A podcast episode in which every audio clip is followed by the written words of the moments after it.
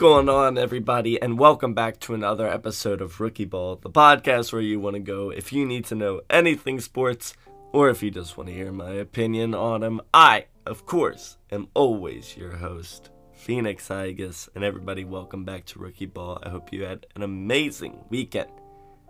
And it is time to get into some sports news. Let's get it.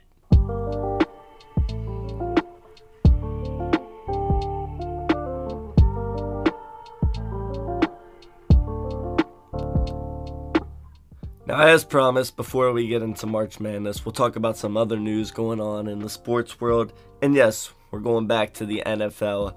I was going to maybe talk about the MLB as spring training games have officially started, but I figured I'm going to wait until the season actually starts to go back into the MLB or if another big move happens. Speaking of big moves, there's been a few in the NFL. Now, there's been some small moves, but there's some that I consider big that maybe people will kind of let go under the radar. And that first move was Robert Woods from the Los Angeles Rams was traded to the Tennessee Titans for a six round pick.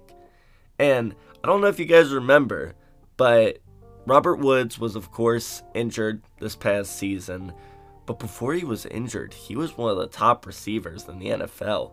And if he could go back and become that receiver, come back this season from injury, getting him for a six round pick is an insane move. One of the, it could be a steal by the Tennessee Titans. And I honestly don't know what the Rams are doing. They are making some moves that'll help them go for a repeat this season, but they're also making a lot of moves that are very questionable, moving some of their better players the second move I want to talk about is by my Cincinnati Bengals. They have officially signed La'el Collins, a right tackle from Dallas, to a three year contract, and it seems like the offensive line is complete. We have done all the signings that we want to. We have now signed three offensive linemen that will most definitely protect Joe Burrow, and there have been talks that the Bengals are in contention for signing Stephon Gilmore, and they just cut one of our cornerbacks, Trae Waynes.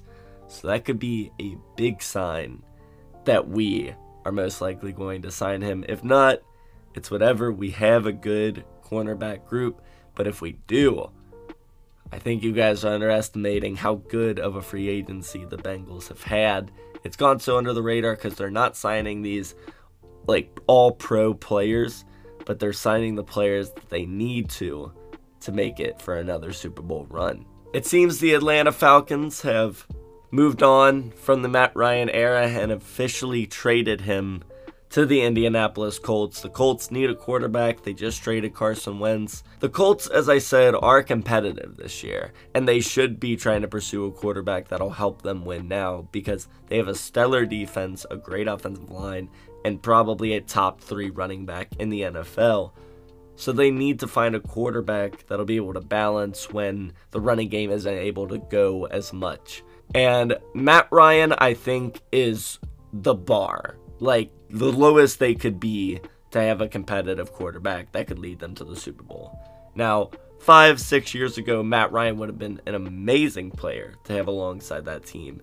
But he has aged a little bit and his production has gone down slightly. So I think this is a good move for both teams. Atlanta gets to move on from that era of Matt Ryan and just try to focus on building a team, I guess, around Kyle Pitts. And then the Colts get what they need because they need to attempt to win now. And Matt Ryan, I think, will help them do that for a few years. And then they'll eventually have to find a new quarterback. And it didn't take long for Atlanta to find a new quarterback. They signed Marcus Mariota to a two year contract. And I like this move, but along with that, the Saints signed Jameis Winston to officially come back as quarterback. So I'm really questioning where is Baker Mayfield going to go? Like, what team is he going to play for? There's not many teams left to truly need a quarterback. Or really, now that I'm thinking about it, it's only Seattle. And Seattle just traded for Drew Lock, so it's really if they think that Drew Lock can be their quarterback. If not, they should be making a move for Baker. If they do, then I don't know. I feel like Baker is better than a decent amount of starters right now in the NFL. So I think it'll be a shame if he ends up becoming a backup quarterback. Which brings me to my final move that happened. And yes, I'm talking about the move that Cleveland just made to acquire quarterback Deshaun Watson from the Houston Texans. And I understand, yes, this makes Cleveland more competitive. But one, you hurt a relationship with a quarterback that has essentially changed your franchise around in Baker Mayfield. I know a lot of people might not think that, but Baker really did change the culture in Cleveland. He actually made them competitive at times. And now he's gone. You've hurt that relationship with him. And you bring in Deshaun Watson, who does not, I don't know, he you get reports from 22 women about about sexual assault and happen to believe that he is guilty. I, you know, I may be wrong, but I believe that he's guilty, and I think I think it's just really disappointing that he gets to continue to play alongside a player in Kareem Hunt who should have also had an extended suspension. Cleveland still doesn't scare me in the AFC North. I think they just have a curse on them, so Deshaun Watson, you're on Cleveland now. I hope Baker, even though he is a cocky guy, I do like Baker, and I hope he finds a team to play with so that, you know, he gets a chance to prove everyone wrong. Because I think at a time Baker might have been compared to a Deshaun Watson in his second year, but now he is not. Now let's get into some madness. The round of 32 has just concluded in the NCAA March Madness bracket or tournament, whatever you want to call it. And I want to analyze each game from the round of 32 and actually go into them. The time that I talked about some of the games from the round of 64, I just did like a one sentence on each of them because we had some stuff to talk about in other sports. But I want to use this episode to actually really focus talk about each game and actually analyze each one because I did watch every game live compared to when I did the round of 64. I watched most of them live, but some of them I just had to watch the highlights on. The first game that happened in the round of 32 was by far the most exciting game and maybe one of the greatest sports games I've ever watched in my entire life. And that was North Carolina upsetting number one Baylor in overtime. And for those of you who didn't watch, Baylor was down by 22 with about, I don't, it was maybe like 11, 10 minutes left uh, around there. And they came back and tied it up with North Carolina. So everyone thought the momentum was with Baylor. Obviously, they're the returning champs and they're the number one seed going against an eight seed. So everyone was pretty sure that they were going to be able to close this out. And North Carolina kind of dominated overtime. North Carolina came out in the first half, completely destroyed Baylor. It seemed like it was already over. Baylor made one of the greatest comebacks in March Madness history. In fact, it was tied for the biggest deficit conquered. But they did not go on to win the game. North Carolina pulled away in overtime. And watching this game, my jaw was open the entire second half and overtime. I said that I watched all the games, and when I saw the first half score, I almost thought about clicking off of that game, but I decided not to, and I'm so glad that I decided to because it was one of the most exciting games I've ever seen in any sport. The second game that happened was another close game between a one seed in Kansas and number nine seeded Creighton. This game was going neck and neck all the way until like the last five minutes of this game. And then Kansas did what Baylor could not. Now, I understand Baylor may have had nothing left in the tank after they made the comeback, but Kansas just proved why they were a number one seed. They stayed composed and they went on to win this game. They hit their free throws, and that's all it takes. If you're in a close game like this, it truly just depends on who can make their free throws and who can stay composed the most. And with this game, it was Kansas. Now, that's not to put anything down on Creighton. They played an amazing game. I don't think anyone even expected them to be in this round of 32, but they did. And they put up a real fight against most likely a title favorite in Kansas. But Kansas continues to move on. They saw the 3 and 2 seed fall in their conference or their their side of the bracket uh, in the round of 32, so they look very good to make a Final Four run. After the 1 seed defeated the 9 seed, we went back to having an upset as Michigan, the number 11 seed Michigan, and I talked about them in the last episode. I just, I didn't expect them to be good because they truly were a team that didn't deserve to be in this. But obviously, they have proved that they much deserved this as they went on to beat number three seeded Tennessee, who, you know, is was predicted to be one of the biggest dark horses to make the Final Four. You know, a lot of people probably had them going to at least the Elite Eight because they looked very dominant in their first win. They beat their first win by like 40 points. And I gotta say, Michigan just kind of held this one the entire time. There wasn't really a moment where I was watching where I didn't think Michigan was to win this game. Tennessee had sparks at moments, but then it seemed Michigan just seemed to calm it down they would go on these scoring streaks and then it would just end. But I, I don't know. The Michigan looks actually scary. And they're going on to face Villanova this next game for a spot at the Elite Eight. And if they're able to beat Tennessee, they might be able to put up a game against Villanova. But I guess we'll see. Michigan, they were just splashing threes. It seemed like they had more composure than Tennessee.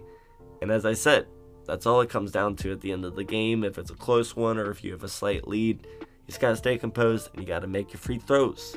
Bars. But then the upsets seemed to subside for the rest of the for the rest of the first night as Providence put a beat down on Richmond. This game I actually don't need to put much analysis on. Richmond, you know, edged out Iowa in the first round. Do I think Iowa would have put up a better fight against Providence? Unfortunately, yes. I do think Richmond, they didn't get lucky on calls or anything. I think they just had a really good day in terms of playing, and they were able to beat Iowa. I also think Iowa was a little up in their heads the entire game.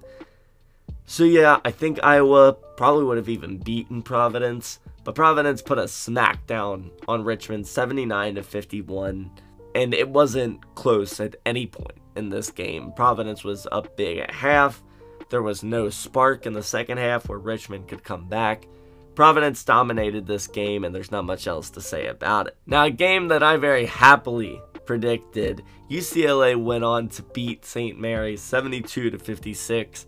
As I said in my last episode, I'm in a bracket pool with some of my coworkers at work, and both of them pick St. Mary's to go on and win this game, but I did not.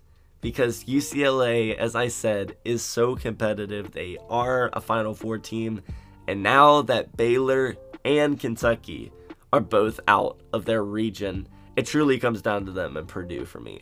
I think North Carolina can put up a fight against UCLA, but I have UCLA winning the game. And I don't know. UCLA looked very good. St. Mary's you know, when you get beat 72 to 56, you obviously just were not on your A game.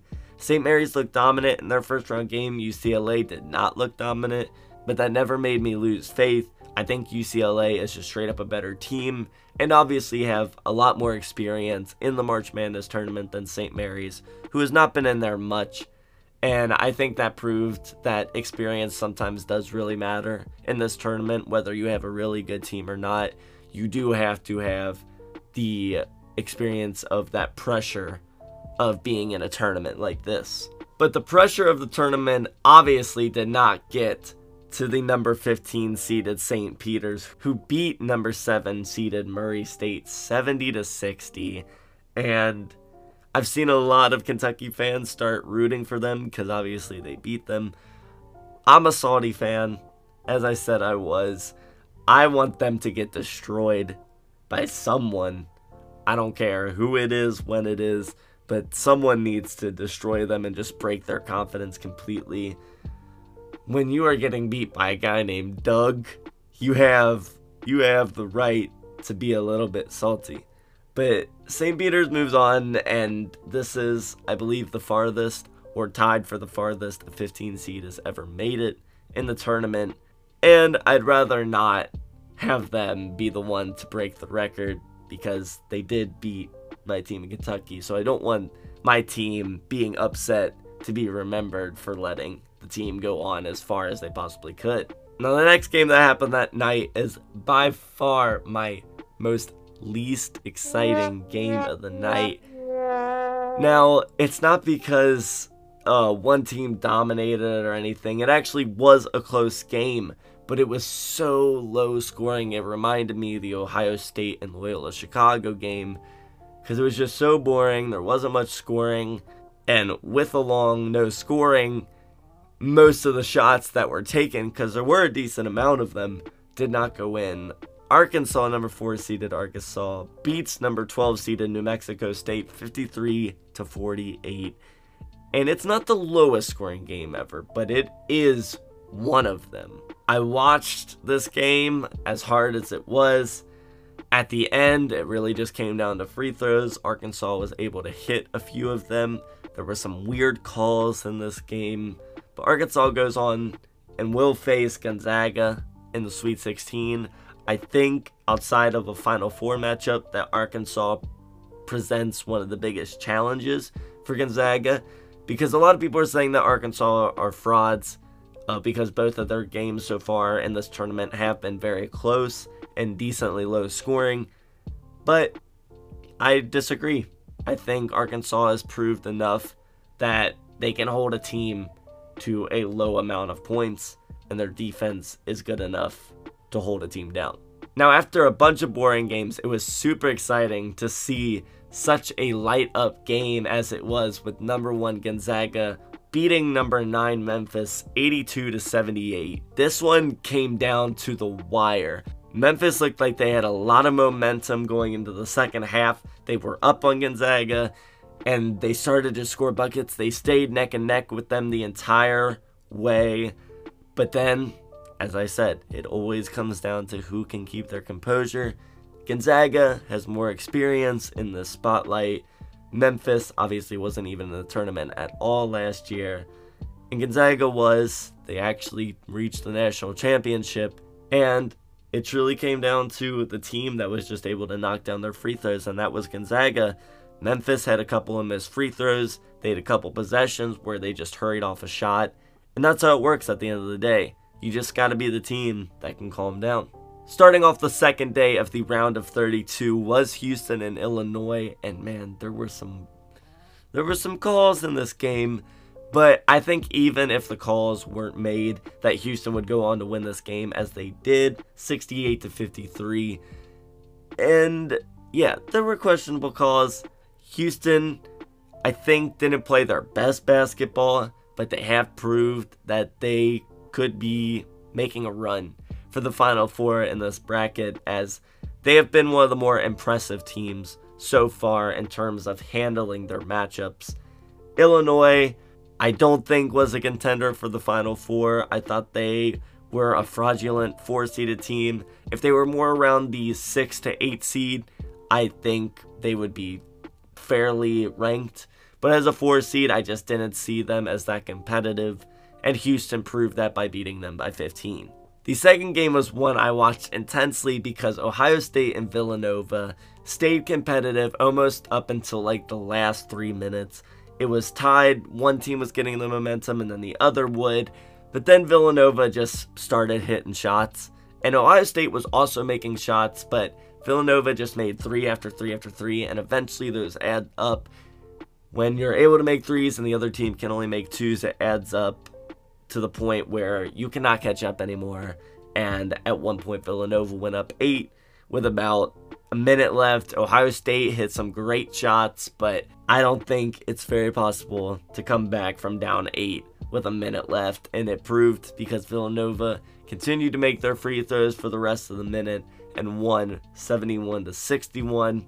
Ohio State was a team that I think could have made a run if they had just made it past this round because they looked like they were able to compete with a team like Loyola, like Villanova, and obviously Tennessee just got eliminated, so they would be playing against Michigan. But Villanova is also a very competitive team and most likely looking to make a Final Four run along with all of the other teams in their region. But I think it would have been nice to see an upset here because Ohio State has been put down a lot and become these frauds apparently of the tournament. But it is what it is. The next game, although the score may not highlight it, was a great game between Michigan State and Duke. This game, I mean, talk about duking it out. Play the da da da. But Michigan State stayed so competitive with Duke the entire game. It was neck and neck, as most of these games this past weekend were. But Duke, as I said, the team that's just able to stay more composed, and it typically is the better seed. They just went on to win this game because they were able to hit shots late in the game, and Michigan State had a chance to upset Duke just like they did back in 2019, I believe, or it was either 2018 or 2019. But they were not able to do that. Duke goes on to play Texas Tech in the next round. The next game is also going down as one of my most boring games of the weekend, and it sucks because it was a huge upset as number 11 seeded Iowa State defeats number 3 Wisconsin 54 to 49. And I would be so much more excited about this if the field goal percentage from both of these teams combined wasn't under 40%. Think about that number right now the field goal percentage, the amount of shots taken that actually went in, was under 40%. So you're watching over 70% of basket, or sorry, you're watching over 60% of baskets not go in when they're shot.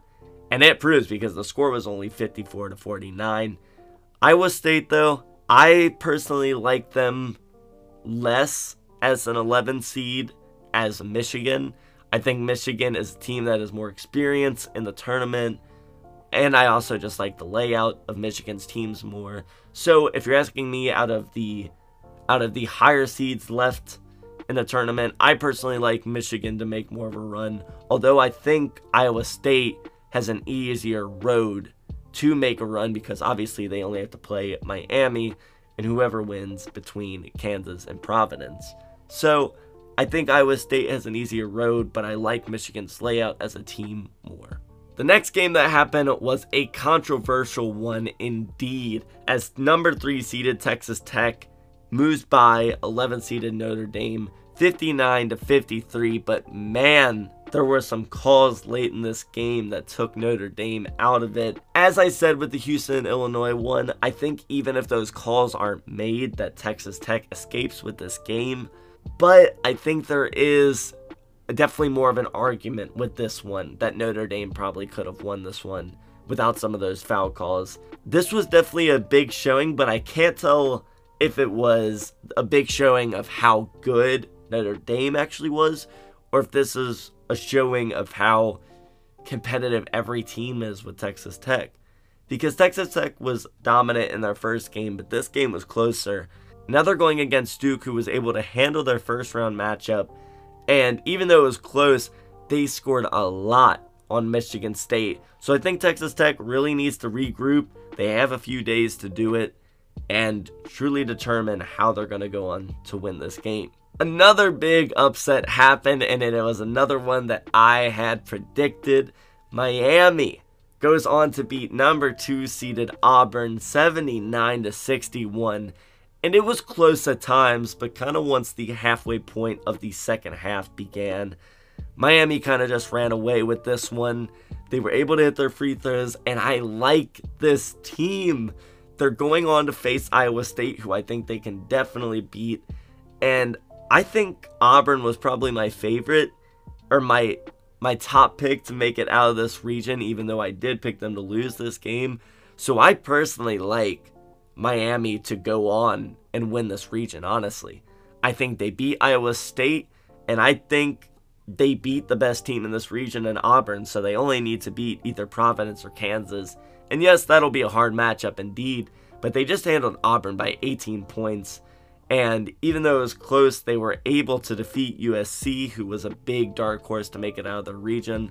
I like Miami. I think Miami's fun to watch. And I cannot wait to watch them the rest of this tournament because I think they will win at least one more game. Now, the second to last game of the night was number three Purdue defeating number six Texas 81 to 71. This game was exciting at points. I think Purdue has a lot to prove because they are the highest seed remaining in their region, and they don't want to let that go to waste as they most likely want to be able to go on and make a Final Four with a team that I think has a high possibility to, and they only need to beat 15 seeded St. Peter's and then whoever goes on to win between North Carolina and UCLA. So they have a very easy road to make the Final Four, but they have to do what all these great teams have been doing lately is staying composed at the end of games and being able to make your free throws as I said, I've been repeating it this whole episode. That's all it takes to win these games. But the final game of the round of 32 was an exciting one indeed as Arizona edges out number 9 TCU 85 to 80 and this game went to overtime and I'll tell you what the last 30 seconds of this game were insane. The the no call on the guy falling to the floor was it was so missed. It was so missed. But it was payback because there was a shot that Arizona put up where a foul was definitely missed. But Arizona picked up the ball, they drove down, and the guy dunked it, but it was not in time. The buzzer rang. And this game was going to overtime. Arizona was literal inches, maybe even centimeters away from winning this game. But then it went to overtime, and it stayed neck and neck until like the last minute. But Arizona made a big and one that put them up three. And then they had one more possession left where TCU was not going to foul. And they missed a three, but there was a putback dunk, and it was the energy after that dunk from not only the audience, but the bench on Arizona, the team on Arizona was electric.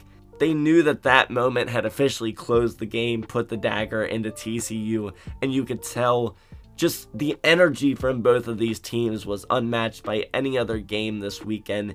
Even though I believe that Baylor North Carolina was the game of the weekend, I think Arizona and TCU had so much emotion behind it. O'Bannon and Lampkin, the power forward and center of TCU, will be remembered in history. I do think that a performance like this Lampkin had 20 points, Bannon had 23, uh, and along with 5 rebounds, while Lampkin had 20 points along with 14 rebounds, a double double. And it sucks to see players like those go out in the tournament. But Arizona had some dogs as well. Arizona, at the end of the game, you could just see in their post game interviews how much they believed in each other they kind of treated it like they had won the tournament, but I feel like you have to treat every game you win in March Madness like you won the entire thing because there are so many upsets and there's so many unpredictable games that you truly do have to just bask in in the glory of winning every game you can because obviously even if you are a number 1 seed going against a 9 seed, there's no saying when you'll lose a game because this one was close. Arizona could have definitely lost this game so I think it's nice that they were able to just be happy that they have moved on to the Sweet 16 to play number 5 seeded Houston, who I think can give them a run for their money. But Arizona and TCU, as much as I like Baylor versus North Carolina, I'm giving Arizona and TCU my game of the week. Yeah, that's right. We're creating these new things for March Madness. But Unfortunately, I'm so sorry to say goodbye to all of you. That is all the time we have for today's episode. But I do hope you guys enjoyed. The Sweet 16 will start on Thursday, so you know we'll be talking about it on Friday. So I hope you guys have a great rest of your week, and I will see you guys on Friday, and I will see you guys on the flippity flip. Get out of here!